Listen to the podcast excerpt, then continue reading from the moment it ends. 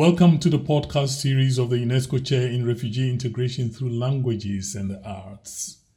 We bring you sounds to engage with you and invite you to think with us. Hey Kani, welcome. My name is Tawona Sitholé, and I'm artist in residence with the UNESCO Chair for Refugee Integration through Languages and the Arts.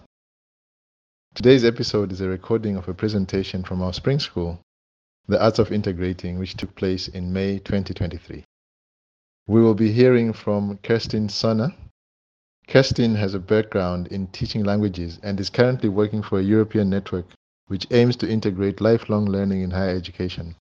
As a researcher at the University of Malta, she is also part of a research project investigating hate speech based on racism and xenophobia in Malta. In 2021, Kirstin graduated from the Erasmus Mundus International Master in Adult Education for Social Change, delivered jointly by the University of Glasgow, the University of Malta, Tallinn University, and the Open University of Cyprus. As part of her degree, she undertook research on Malta's migrant integration program, I Belong, which is what she will be talking about today. Enjoy our podcast. You've probably heard of the tests migrants have to pass to become citizens of certain countries. The Life in the UK test, which consists of questions on the history, culture, and politics of the UK, is just one of many, and similar tests exist across Europe, including in the Netherlands, France, Switzerland, and Germany. Often they're combined with a language component, and while in some countries applicants just need to sit for the test, in other they may also have to attend classes regularly. Increasingly, they're not just a prerequisite for obtaining citizenship, but have to be taken by people seeking residency or even entry to a country. They may also be a condition for accessing certain rights or benefits. Critics have interpreted these programs as governments' attempts not only to limit the number of migrants settling within their borders, but also to ensure that those who do so are the kind of good immigrants who adapt well to the host society. They're seen as a response to the so called failure of multiculturalism and as a way for governments to pander to the far right in their fears of society becoming more fragmented due to an increase in ethnic diversity. In terms of their contents, these citizenship tests or programs increasingly not only assess migrants' knowledge of the host society's dominant culture, but also of the values that are believed to underpin that culture, and that are often framed as the foundations of liberal Western democracy, including personal freedom, secularism, gender equality, but also individual responsibility and a strong work ethic. For these reasons, these tests have been criticized for embodying what political sociologist Christian Joppke calls illiberal liberalism, as they are imposing these so called liberal values through illiberal or even coercive means. Most of these critiques have been based on analyses of migrant integration programs in traditionally migrant receiving countries, but what's interesting is that these programs have proliferated across Europe, including in countries with a more recent history of immigration, such as Malta. Malta is a small island nation which, due to its geographical location in the central Mediterranean, has become an outpost of the so called Fortress Europe and an important player in the securitization and criminalization of migration to the EU, which Malta has been part of since 2004. In 2017, it introduced its first migrant integration strategy and launched the I Belong program shortly afterwards. The I Belong program consists of a Maltese language and cultural orientation program and is specifically a requirement for third country nationals, that is, non EU citizens, wishing to obtain long term residence. So it fulfills the same internal border control function as equivalent programs in other countries, and in practice serves as a filter for migrants wishing to settle in Malta. For my research, I was interested to see to what extent this objective was reflected in the content of the I Belong program, how it portrayed Maltese culture, and whether it displayed the same assimilationist tendencies observed in migrant integration programs elsewhere. The program's curriculum, at least, seems to suggest otherwise. Here, culture is described as a, quote, network of norms, values, beliefs, and praxes through which different meanings and actions are shared among members of a particular society, end quote. The goal of the program, it goes on, is to induce a cognitive appreciation and or consideration of Maltese culture without, quote, implying or necessitating adherence to and participation in it, end quote. In fact, the goal of integration is defined as the participatory conviviality of people coming from different linguistic, cultural, religious, ethnic, and social backgrounds within a community. But how does this work in practice?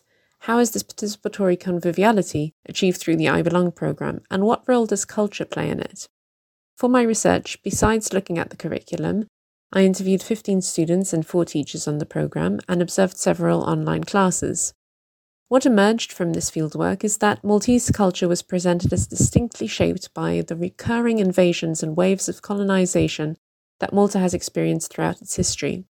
Without doubt, one of the most important historical national narratives in Malta, and one that was taught extensively on the programme, is that of the Great Siege, which happened in the 16th century and was an unsuccessful attempt by the Ottoman forces to capture Malta. Interestingly, Learning about this and other invasions and occupations that occurred throughout Malta's history helped students make sense of the hostility they had experienced in Malta. Here's what one student had to say about this. They explained to us a lot about the history and how the historical events affect the Maltese mentality. And the reason why you guys are reserved sometimes or let's say, always thinking what we're trying to invade, you know? It's because of your history. It wasn't only the students, though, who compared migrants to the invaders of previous centuries. One of the teachers drew similar parallels. Yesterday we celebrated Freedom Day, and suddenly you have people who are migrants coming to Malta. Like those people who lived back then are still alive right now. And the generations fought for independence, for freedom, and now migrants are coming to Malta. Those people are still alive, that's what I mean. Both students and teachers were thus interpreting racism and xenophobia as a manifestation of Maltese culture and identity, which, by nature of its long history of colonizations, they understood as being closed, defensive, and especially suspicious of Islam. So here, local culture was constructed in a way to explain, if not justify, these problematic attitudes. The program, however, did not focus solely on Maltese culture. There were many instances in which students were encouraged to share aspects of their own culture too, and compare it to Maltese culture. Teachers even learned about students' cultures and incorporated this in their lessons. And this was one of the aspects that students really valued about the program, as the following quote illustrates. What I enjoy most in the class is it's not about learning what we need to know in Malta, but we are trying to learn about everyone's ethnicity, traditions. So we're like, they're Russians, Serbians, Filipinos. Everybody's there, you know? You have a lot of continents in one room. However, these attempts to bring in students' cultures, often framed as a learner centered approach, also led to instances in which students were cast as representatives or spokespeople of their culture, and they were asked to comment on aspects of their culture that were considered more problematic or even morally wrong. In one lesson that I observed, which was dedicated to children's rights in Malta, the teacher brought up child marriage and listed a number of countries in which it is legal, asking a student from one of those countries to take a stance on this.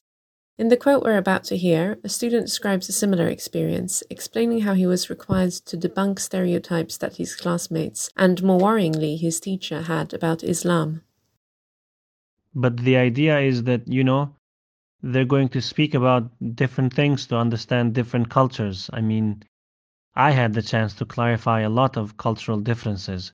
I had the chance to clarify why Muslims are being referred to as terrorists. I had the chance to clarify why. That thing with 72 virgins or whatever, which is not the case.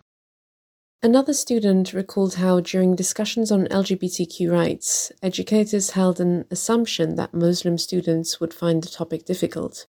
Homophobia was a frequently discussed topic on the I Belong program, and there was an implicit expectation that students from countries considered to have a poor record when it came to LGBTQ rights would distance themselves from such views, as the following testimony illustrates. I told them, listen, in my country, if I am gay, I will be stoned to death, you know? It's barbaric. And then make me understand this is barbaric. So they make me believe those things. According to the literature on migrant integration programs, presenting homophobia as incompatible with European values and as a barrier to integration is a common trend among migrant integration programs.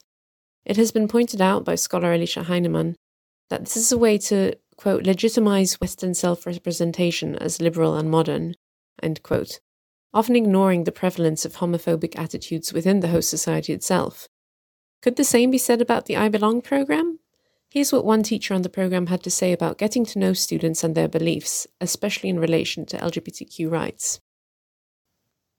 It's not about how much they open their mouths. I mean, after nine months, you get to know them. You get to know them well. And you know who has actually integrated, who is making a show of himself, who will never manage to adhere to our laws. You know they'll say, I'm against gay people. In Malta, you cannot be against gay people, for example. What this particular testimony shows is that it was not enough for students to simply demonstrate their knowledge of the host society's values in the test, or even to comply with them outwardly. Instead, the program aims to examine migrants' attitudes and beliefs, and to ensure that they have embraced those sanctioned by the program at a personal level. In fact, there is no final written test that the I Belong students need to pass, but rather an interview in which they reflect on what they have learned on the program and on what integration means to them their participation and attitude is also monitored constantly throughout the course. According to the program's evaluation criteria, students are expected to, quote, engage positively with controversial issues, ask questions when not understanding or agreeing, and demonstrate wonder, curiosity, and interest in all members of the group, end quote. Moreover, as the quote from the teacher we just heard suggested, they are expected to do so over a significant period of time. At 100 hours of required attendance, the program is a huge time commitment for its participants. Combined, the program's length and the emphasis it places on regular attendance, active participation, and adopting a set of attitudes seem to foster a culture of self improvement and individual responsibility amongst participants. Many students I spoke to felt that after attending this program, they deserved to have more rights in Malta, as they were making a visible effort to integrate. They also expressed that those who were not taking the program seriously or not engaging enough were missing out on an opportunity, or even doing their classmates a disservice. To sum up, the role that culture plays in integration through the I Belong program is threefold. First, it presents Maltese culture in a way that justifies certain attitudes and behaviors among the local population. Second, it engages migrants in the construction of Malta as a multicultural, diverse, and liberal society on the condition that they publicly reject the more problematic aspects of their culture. And third, it fosters a culture of self improvement and individual responsibilization among migrants. Having said all of this, the effect that the program had on migrants' own understanding and practice of culture in the broader sense shouldn't be overemphasized. Most of my research participants stressed how integration and belonging were a highly personal matter and talked about how they were creating their own cultures through their families, workplaces, and social circles in Malta. The I Belong program, too, formed part of this process. Many students, especially those who attended the course in person before the pandemic, stayed in touch with their classmates and supported each other with everyday integration requirements and bureaucratic issues, including their application for long term residency. For many, this was a more important takeaway from the program than what they learnt about Maltese culture. Nonetheless, even if for many migrants these integration programs are little more than a box ticking exercise, albeit a very time consuming one, they do tell us a lot about how countries portray themselves and their cultures, and it is worth investigating further how they operationalize culture to justify what is essentially a form of racialized border control. Thank you for listening to the podcast of the UNESCO Chair in Refugee Integration Through Languages and Arts a podcast series to make you think. More information about work can be found on the website of the University of Glasgow www.gla.ac.uk. Thank you very much.